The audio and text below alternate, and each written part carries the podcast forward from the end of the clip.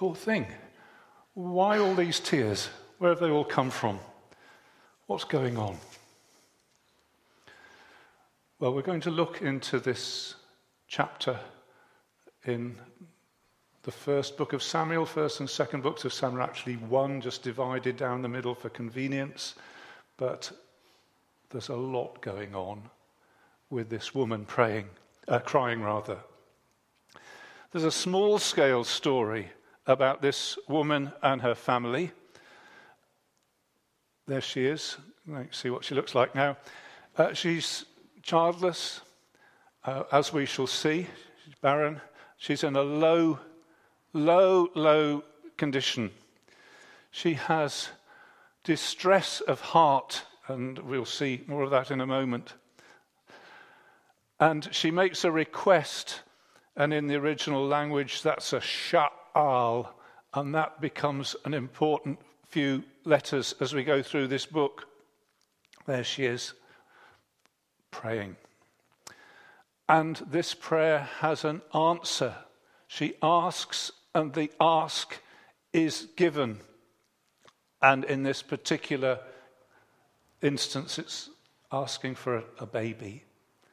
And she has a baby. And the baby grows up and becomes an important person. And from that important person, other things flow. So there's a small story here, but it goes on to be a big story. And the big story of barrenness and lowness, of prayer, of an answer, of a lifting up, of what turns out to be a prophet and a priest and a king and a kingdom. And not just any old king, it ends up with a forever king and a forever kingdom, because at the end of the day, this is the story of Jesus. He is the focal point of the big story, of which this is a little part. So what we're going to do this morning is, I haven't got anything clever to do, but just to go through the text. Let's enter the world of Hannah and Elkanah and Peninnah. Let's walk along with them through this chapter, and I've got some lessons at the end to reflect on what's been happening. So let's look first of all at the story. Begins in the middle of nowhere.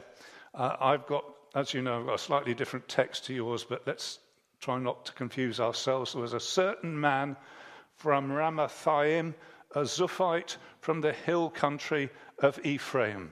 So I think that's more or less in the middle of nowhere, like a small village in North Wales or something like that. This is where the story begins. And we have a man whose name is Elkanah, which means something like possessed by God, or God owns, or something like that. There he is. And he has a good family tree. You've noticed all these names. The son of Jeroham, the son of Elihu, the son of Tohu, the son of Zuf, an Ephraimite. Well, there we are. We've got his family tree. And what a blessing that is. I'm sure you're really pleased that you came along and heard that this morning. Anyway, we know his family tree. And I think he must be well off, because he can afford 2 wives. There's no question that he can't afford them. He can sustain 2 wives. They seem to have a 3-year-old bullock that they can produce later on. So I think he's a well-off man. And he has 2 wives. One of them is called Hannah. And the Han part means grace. So we're in a world where you name your children things to do with God, grace. And there she is. And the second wife is called Peninnah, which means jewel. So 2 lovely names for these women. And we're told that Peninnah had children. There's Peninnah. And Peninnah on the scoreboard has got multiple children. And on the scoreboard of children, Hannah has scored a duck. 0. Zilch. Hannah has none. Now then, that's the makings of the story. There they are. There's all the children. And Year after year, verse 3, this man went up from his town to worship. If I were to ask you, what are the most used words in this chapter? I can tell you that I think the second most used word is go up. Interesting, isn't it? It's all about what happens as from time to time they go up. And where do they go up to? They went up from their town to worship and sacrifice to whom? To the Lord Almighty. Isn't that a wonderful thing that their family routine goes around not so much on their trips to Spain or whatever it is, but their family life hinges around these times where they go up and they go up and they go up to the Lord of hosts. What a wonderful thing to do, to have your life sort of rhythmed, that's not even a word, is it, by going up to the Lord of hosts. And that's what they do. And they're going to go up in a few more times. And they go up and they worship and sacrifice to the Lord Almighty, where Hophni and Phinehas, the two sons of Eli, were priests of the Lord. Well, we're going to find out more about them. They're not such good characters, I'm afraid. But the writer flags that up for us at this early stage. And whenever the day came for Elkanah to sacrifice, he would give portions of the meat to his wife Peninnah and to all her sons and daughters. But to Hannah he gave a double portion. He loved her, it says. And another factor here, she didn't have kids. But it's not put that way, is it? It's put this way. The Lord had closed her womb. It's very interesting that he puts it that way. It wasn't bad luck. It's not recorded here as being a medical problem, but it's something that sort of rather mysteriously and almost inexplicably has come from this same, the Lord of hosts. He in his sovereignty has closed Hannah's womb.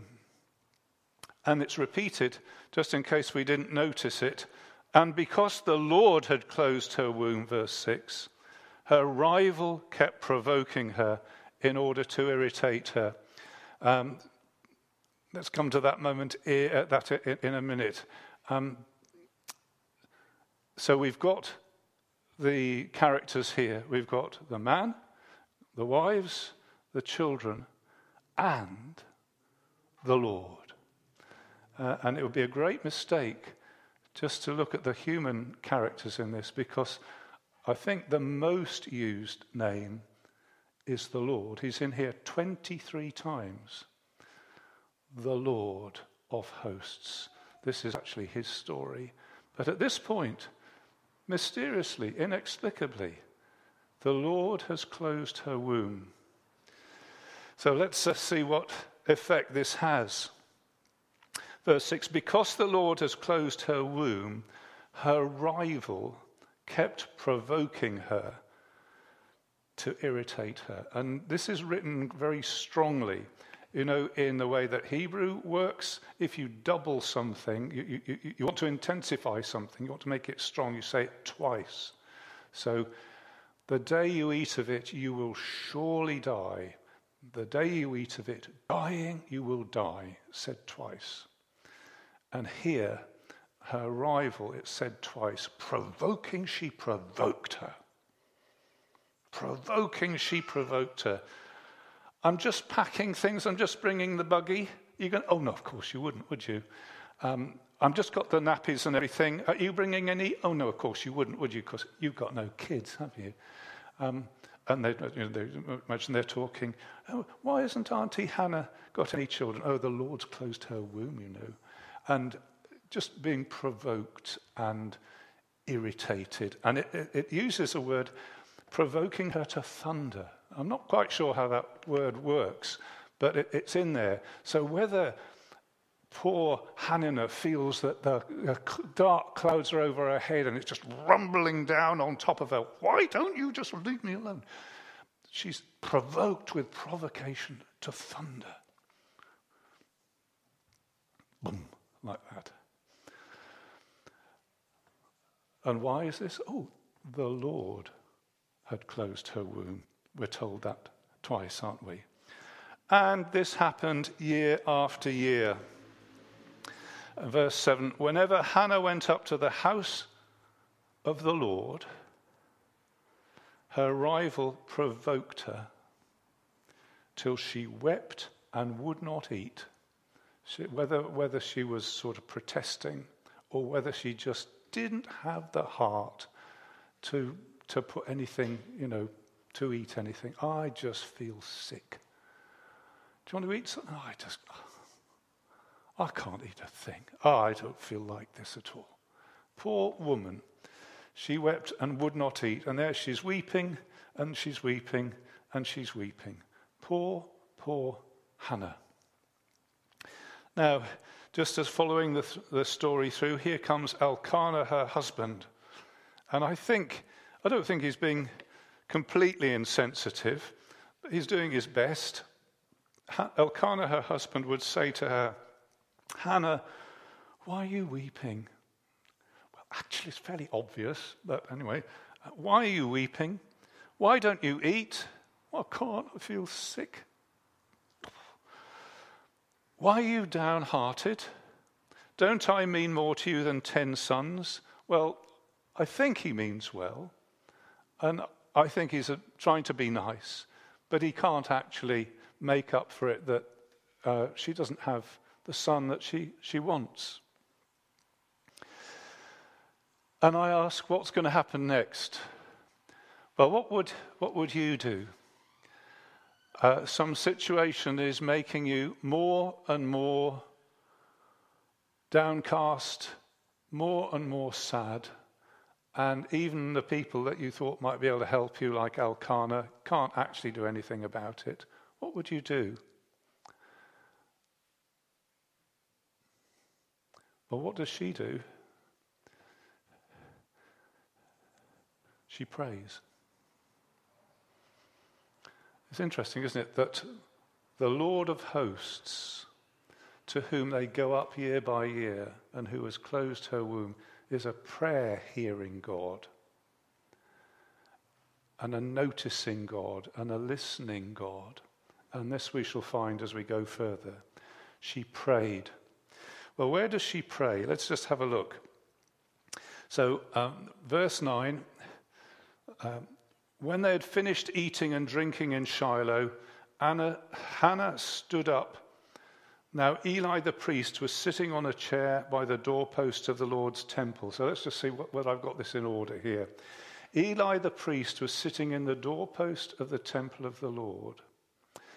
Now, I've heard it suggested that whenever doorposts are mentioned in the Bible, there is a suggestion and a connection with childbearing. Now, I haven't had the chance to look that up, but I put that out to you, and just think, when the Lord came to tell Abraham that he would have Isaac, I think Abraham was sitting in the door of his tent. But I'll leave that, let's hold that thought and check up. Anyway, there's Eli sitting, where is he sitting? On a chair by the doorpost of the Lord's temple. Well, it wasn't the temple then, was it? It would have been a tent.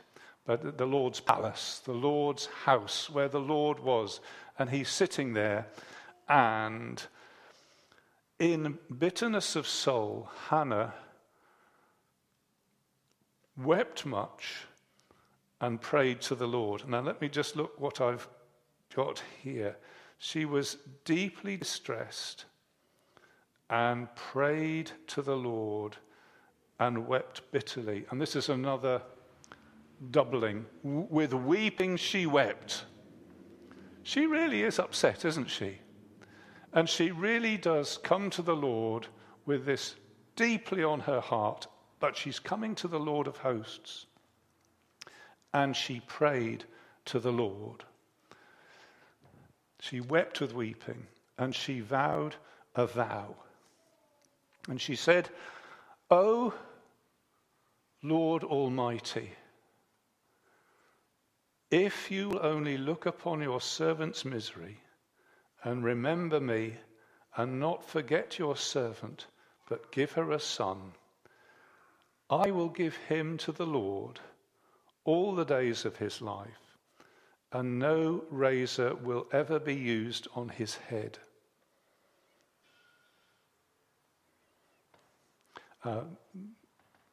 No razor will ever go up on his head, is what it says. Let's take this in order then. So Eli was keeping watch. This is in verse 12. I think I'm probably going to get ahead of myself here. Let's just go back. So she's vowed this vow, and the thing about the razor is that there was a way of expressing dedication to the Lord. It's called being a Nazarite. And the way of expressing this dedication to the Lord was saying there will be no hair cutting. So Nazarites would not have their hair cut. This is what Samson was, wasn't it? That he was dedicated to the Lord. And when his hair got cut off and that dedication stopped, he lost all his spiritual strength. So let's see whether I'm going to get ahead of myself on this. So here's Eli in verse 12. So there she is, weeping, praying, and Eli is watching. And he notices these outward things. Now Hannah was praying in her heart. Her lips were moving, but her voice was not heard. So she's praying inwardly, but she's sort of mouthing things, but you can't hear what she's saying.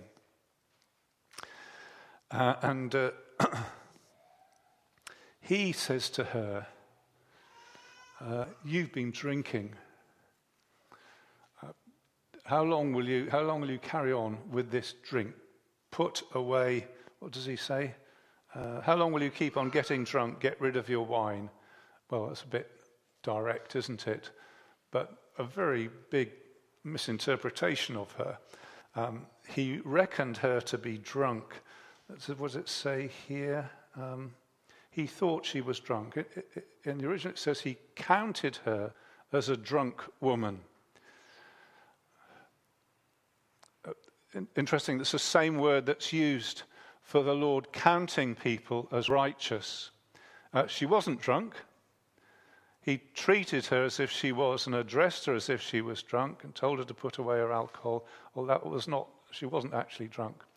The Lord counts people righteous, even though in and of themselves they are not righteous, but he addresses them as righteous and treats them as righteous. And that's how come we are right in his sight, because he counts us that way. We say, "Lord, oh, I'm not righteous. You shouldn't count me that way." And the Lord says, "I count the way I like to count. And it's not to do with you, it's to do with Jesus. And because of Jesus, I count you, I reckon you as righteous, and I deal with you as such." That's just a comment on the use of that word. But Hannah says, "No, I have not been drinking wine or beer," verse 15. I'm a woman who's deeply troubled.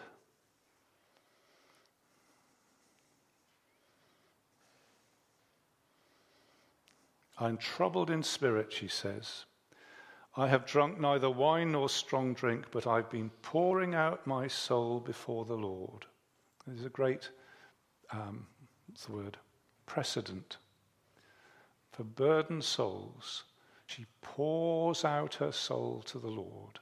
She pours out her soul to the Lord. Have you ever been in that situation that you've been so troubled, so perplexed, so low maybe, that you just pour out your soul to the Lord? Well, here's the sort of invitation to do that, isn't it? What do we do with our deep troubles, our deep perplexity, our guilt? Well, here is what we can do, what Hannah does, and pour out our souls to the Lord. That's what she's saying. I'm deeply troubled, and I'm pouring out my soul to the Lord. So intense is this that Eli thinks it's alcohol. I'm just reminded of the time when the apostles on the day of Pentecost were so moved by the new coming of the Holy Spirit and that intense sense of certainty,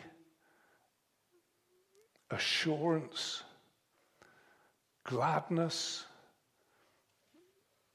communion with Jesus, that people thought they were drunk.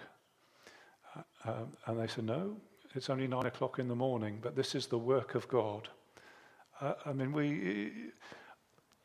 don't think that the Bible says we should be intense all the time about everything. I don't think we could live that way. And different ones of us are wired up differently. But there are times when we ought to feel intensely, shouldn't we? We should care, whether it's in joy or whether it's in sadness. We should be moved in our souls before the Lord. Ephesians 5:18 says, don't be filled with alcohol and controlled by alcohol, but be filled with the Spirit, speaking to one another in psalms and hymns and spiritual songs and so on and so on. The sense of the Lord being reigning in our lives in that sort of way. Anyway, she says it's not alcohol, it's concern which I'm pouring out before the Lord. And she says, don't take your servant for a wicked woman. A daughter of Satan is what it actually says, a daughter of Belial. Don't think I'm that. Please don't think I'm that. I'm not on that side at all. I've come here to the Lord of hosts. I haven't come here for any other purpose and in allegiance to any other king than him. And she says, I'm praying here out of my great anguish and grief. So you can't get away from, the chapter is just full of her burdenness, her concern, her tears and her prayers. She says, I've been vexed and provoked, and I'm just pouring this out to the Lord. She really was a woman who cared, wasn't she? And I think I could ask the question, would we ever pray because we really cared about things? And what would we really care about?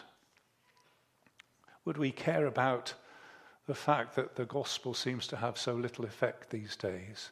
Would that make us pray before the Lord with this intensity? Would we care perhaps about our unconverted family? Would we pray with intensity for them? You remember the story of Augustine, whose mother prayed for him day by day. It was Monica, wasn't it? And her tears and her prayers that the Lord heard, and Augustine, this is the ancient teacher of the church, was converted. Would we care enough to pray like that? I trust we have been praying. I know we've been praying about appointing a new elder. And let's not forget to keep on praying, because this is something we care about, isn't it? I don't say we have to be in tears all the time, but I do think we have to care. So here she is. And now Eli understands what's been going on, and he says in verse 17, I see. Now then, Eli was not without his faults, and certainly his family was as well. Excuse me. But he does discern this.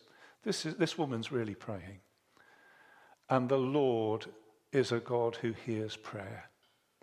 And something has happened here. Now, I don't think we're told that we can always have this sort of sudden movement from burdenness to burden relieved in this exact sense.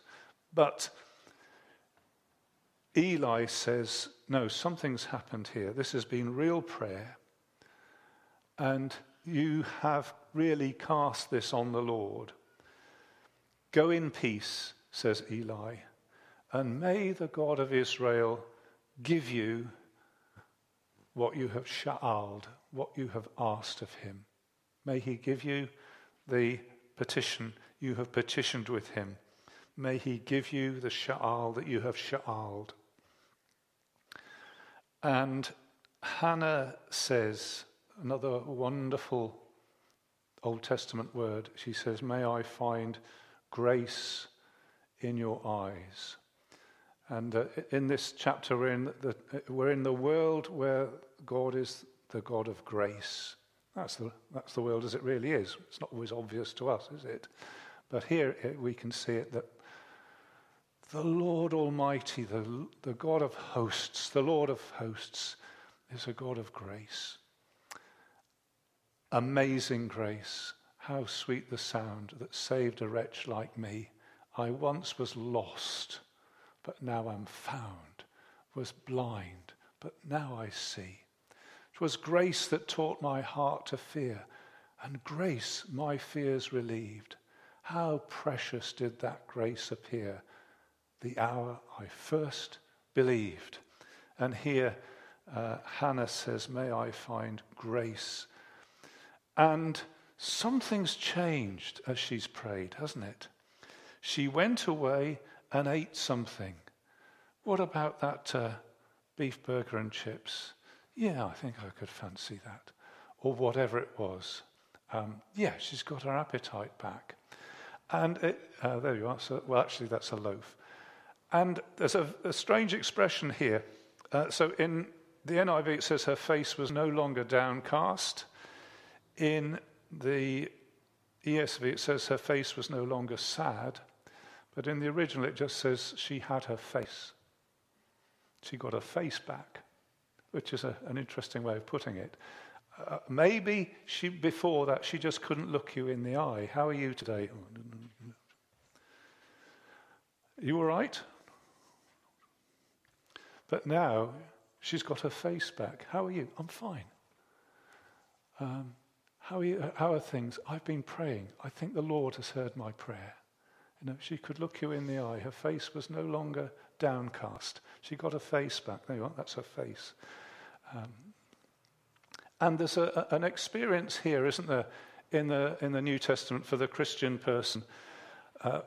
In the translation, I remember in 1 Peter 5:7, it says, "Cast your cares upon him, because he cares for you." I'm not sure whether it's the same in the modern translations, but that works for me. Cast your cares upon him, because he cares for you. There's an art to this, isn't there? Casting our cares upon him is not just going through a list of cares and then carrying them away when we finish praying. There is a going through a list of our cares, casting them on the Lord, and leaving them with him when we go away. Do you see what I mean? And I think there's something that we have to take ourselves in hand about. You're troubled, you have cares. Yes. What are you going to do? I'm going to pray. Okay, what's praying? It's casting cares on the Lord. Okay, cast your cares on the Lord. Have you done that? Yes. Now then, have you left them with the Lord? No. Leave them with the Lord. Leave them in his care, and you get on now. And the reason is he cares about you, which is great, isn't it? Jesus cared about this woman in the middle of nowhere because she had no children. And she's the focus of this story. And may we believe that the Lord cares about us in the city of Brighton, in this particular year, in this particular situation. And his ears are open to our prayer. And when we've prayed, he takes that upon himself, that we can cast our cares upon him because he cares for us. Let's see what happens next. So in verse 19, early the next morning they arose and worshipped, oh yes, before the Lord. And then they went back to their home at Ramah. It actually says they entered their home at Ramah, so there's a sort of hints of what's going on here. And Elkanah lay with his wife, Sorry, Elkanah lay with Hannah, his wife, is what your NIV says. Elkanah knew Hannah, his wife, is the way the Hebrew puts it. He knew her, the sort of intimacy in sexual terms, but an intimacy expressed in personal terms, the way the Bible puts it. He knew her.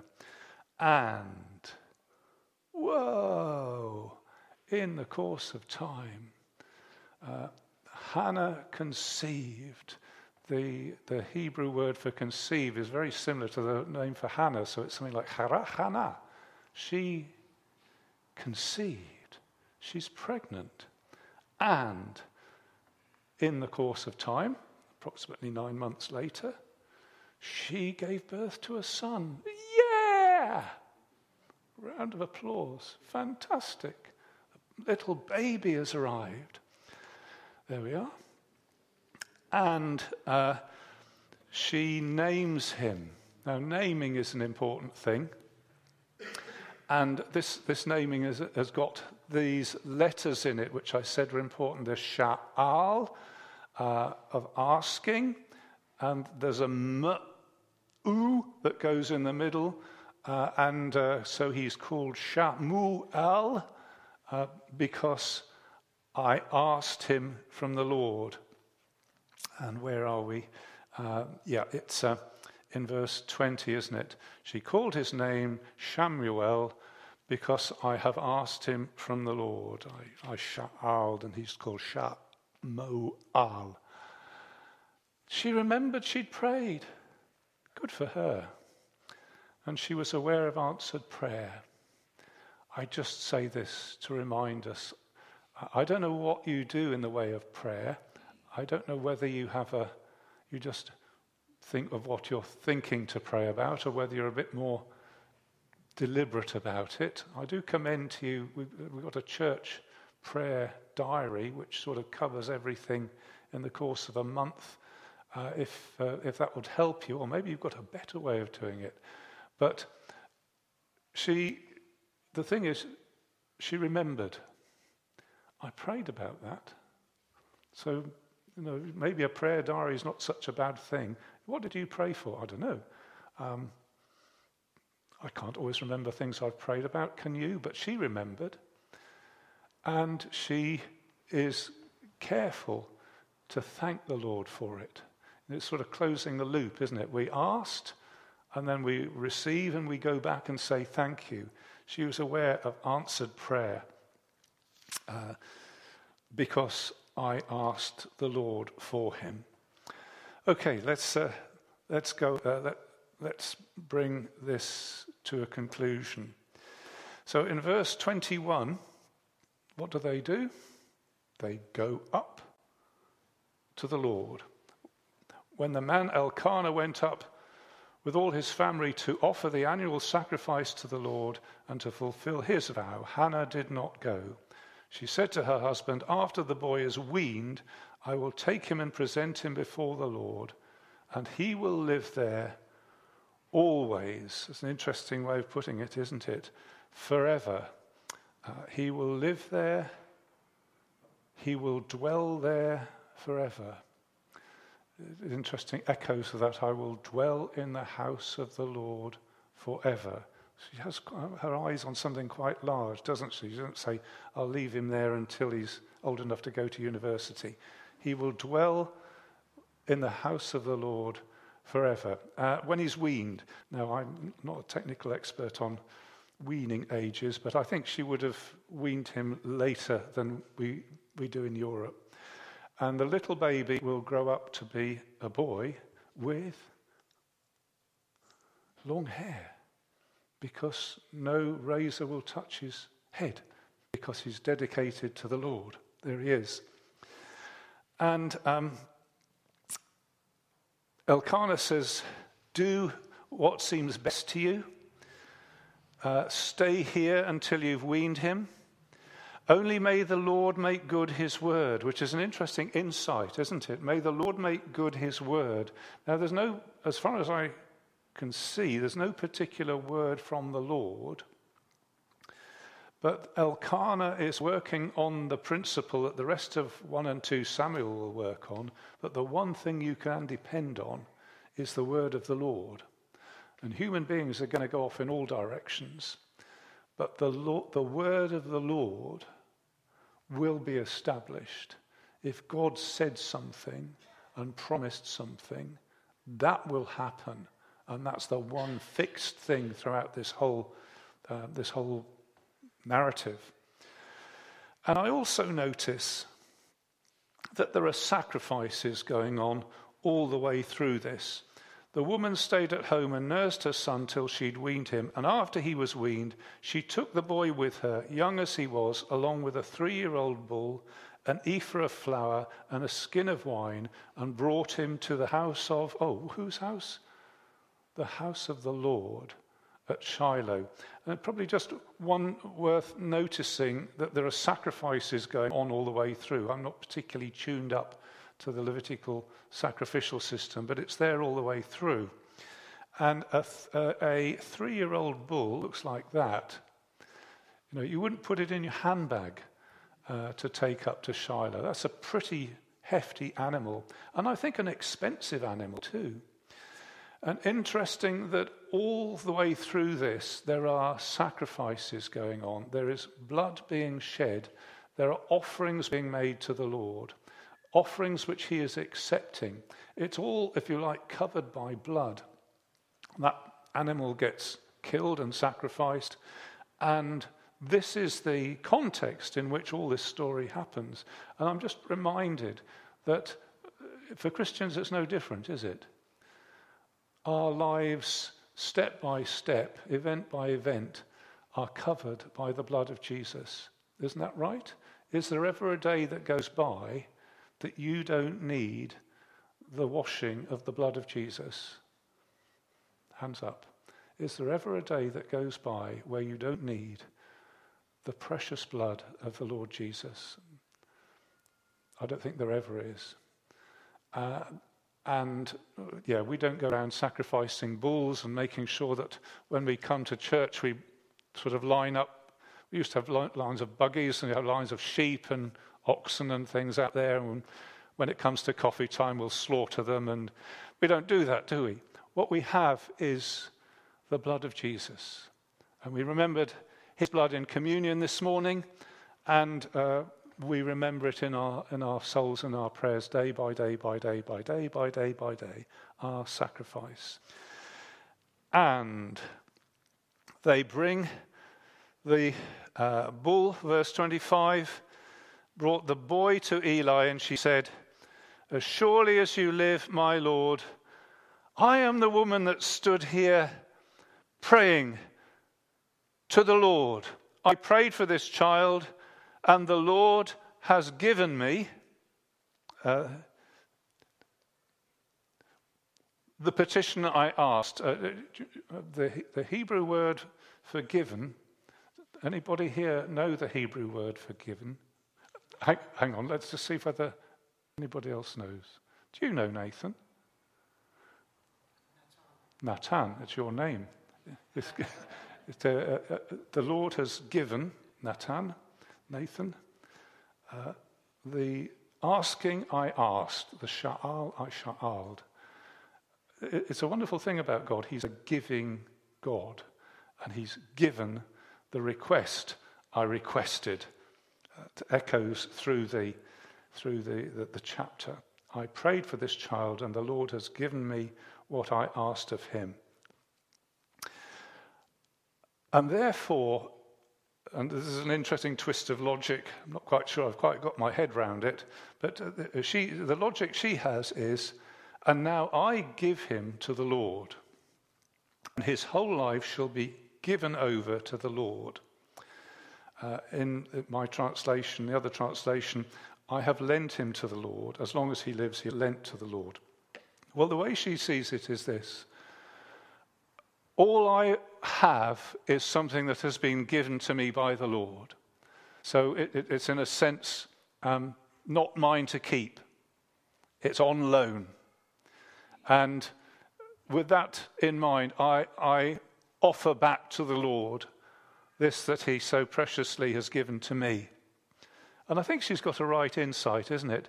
Nothing that we have from the Lord is ours to keep. And it's a right thing that everything that he's given, we sort of offer back to him. Take my life and let it be consecrated, Lord, to thee. Take my silver and my gold, not a mite would I withhold. That's the right thing, isn't it? And then sometimes the Lord will say, well, I don't need it just at the moment, so you hang on to that. But it isn't ours to keep. And she understands that and gives back to the Lord her precious little boy. And he bowed down to the Lord there, and he worshipped the Lord there. That's the way the chapter ends. Of course, chapters are rather artificial, but that's the way the chapter ends. It ends up with the Lord. And all the way through, the Lord, the Lord, the Lord. It was the Lord who closed her womb, but it's the Lord who's answered her prayer. So let's just draw to a conclusion with a few reflections. She prayed. She prayed a right prayer.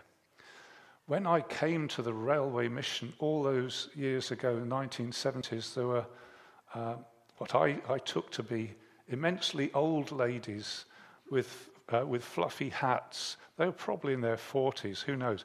But anyway, and they would say, young man, when the outlook isn't so good, try the uplook. Which is a good way of putting it. When the outlook isn't so good, try the uplook. When things aren't going so well, try praying. Not bad advice, is it? And as we were singing, it's not a classic old hymn. It's a fairly, in the scheme of things, fairly modern hymn. But you might not believe that. But it's a true hymn, isn't it? What a friend we have in Jesus. All our, what does it say? All our sins and griefs to bear. What a privilege to carry everything to God in prayer. When there's something impossible, we can bring it to the Lord in prayer, because the Lord is the Lord Almighty. He is the Lord of hosts. It's a right thing to pray. J.C. Ryle, the good gospel Bishop of Liverpool, back in the, 1800s and somethings, had a leaflet thing about prayer, and he quoted what is said about Saul, who was the persecutor of the church, and how things changed when he met Jesus. And the thing that's said is, it's in the AV, which is what authorized version of the Bible, the old version, which J.C. Ryle would have used, behold, he prayeth. Here's somebody whose life's been changed. Look, they're praying. I mean, that's the thing about Christians, isn't it? The real believing Christian prays. I know other religions pray, and I know people can pray out of superstition. So just praying isn't the only mark, but it is a mark, isn't it? Christian people pray. And I just want to encourage us to be people of prayer and to be a church of prayer. What a friend we have in Jesus, all our sins and griefs to bear. What a privilege to carry everything to God in prayer.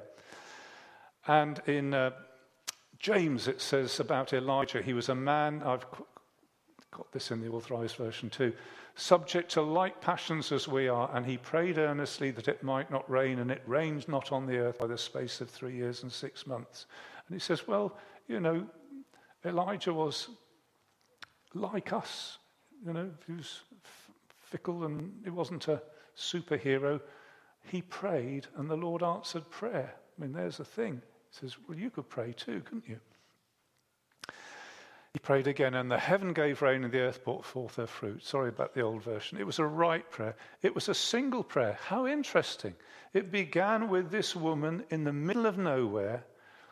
She didn't have a baby. She prayed for a baby. She called his name Samuel, to dwell in the presence of the Lord forever.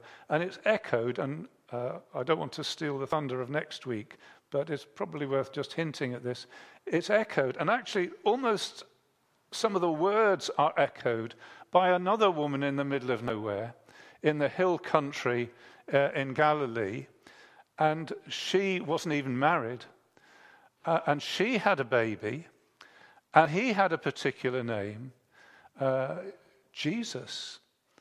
Not because he'd been asked, he wasn't called Samuel or anything like that, he was called Jesus, because he will save his people from their sins. And, I'm not saying that, anyway, that was a one-off, wasn't it? But who knows what God will do from a single prayer? Who knows where it may lead? Well, it was a right prayer, and it was a single prayer. An avalanche can be caused by a single stone. And be worth making a point of coming to the prayer meeting, because the prayer meeting you're at might be the prayer meeting where that prayer is prayed, which the Lord will cause an avalanche of blessing to come in months and years to come. I remember Barbara Doust praying, I guess perhaps in the 1970s, Lord, may this church be filled with people. It wasn't filled with people when she prayed it. We're sort of reasonably full now, aren't we? I mean, that was a prayer that she prayed all those years ago. And here is something that's, a single prayer. A prayer to the Lord. It's important who we're praying to. As I said, he's behind the whole thing. He was the one who closed Hannah's womb. He was the one that they went up to each year. And he was the one who responded to this, which I don't think I pointed out to you, where she says, will you look upon your servant's misery and remember me and not forget your servant? Will you notice? God is a God who notices. He knows our frame, that we are as dust. He notices. Will you look on my affliction? Why, O Israel, do you say my way is hidden from the Lord? Look at the stars. He brings them out one by one so that not one of them is missing. So how can you say my way is hidden from the Lord? He doesn't notice. He's forgotten. He doesn't. It's not like that. The Lord notices. The Lord knows. Look on my afflictions, he says. Well, he did. And he did remember. And he didn't forget. And in verse 19, it said, the Lord remembered. It doesn't mean that the Lord got a bad memory and he just suddenly remembered, like I suddenly remember, I was supposed to pay the electricity bill or something like that. It means that he knew all the time, but he decided to act. Yeah, I knew all about that, and I'm going to do something about it. The Lord remembered her. And he gave Nathan, and he answered Sha'al. He is a God who gives and answers and responds. And he received the sacrifices, and he looked with approval on that family, and he took the loan that was given to him, and he honored it, and it meant something to him. And this is, as Dale Ralph Davis in his commentary would say something like, this is vintage Yahweh. This is exactly who the Lord is. This is a characteristic. And next week, Hannah's going to say, he raises the poor from the dust and makes them sit with princes. And that's what he's done in every Christian, isn't it? He's taken us from the depths of sin and made us to sit on the throne with Jesus Christ. He's raised us from the depths and made us sit with kings and princes, and even King Charles in the kingdom of God has no higher place than the poorest, lowest believer who also sits enthroned with Christ in his grace. And of course, Jesus is the one who most fully went down to the lowest point and is raised up to the highest point, and even invites us to come and share his throne with him. It was a prayer to the Lord. He is the Lord who has the big story of redemption and puts his redemption into our little stories too. He is the Lord who came as a baby to a girl in the middle of nowhere, and who was the one that the world was longing for. Even so, come Lord Jesus, finish this story by your return. There's the baby. What have I put there? And that Jesus needed no priest or bull or goat, but is himself the fulfillment, the ultimate prophet and priest and king, the one who himself knows about us as individuals. And will we not end up, as the chapter does, by worshipping, glorifying, thanking the Lord? Amen.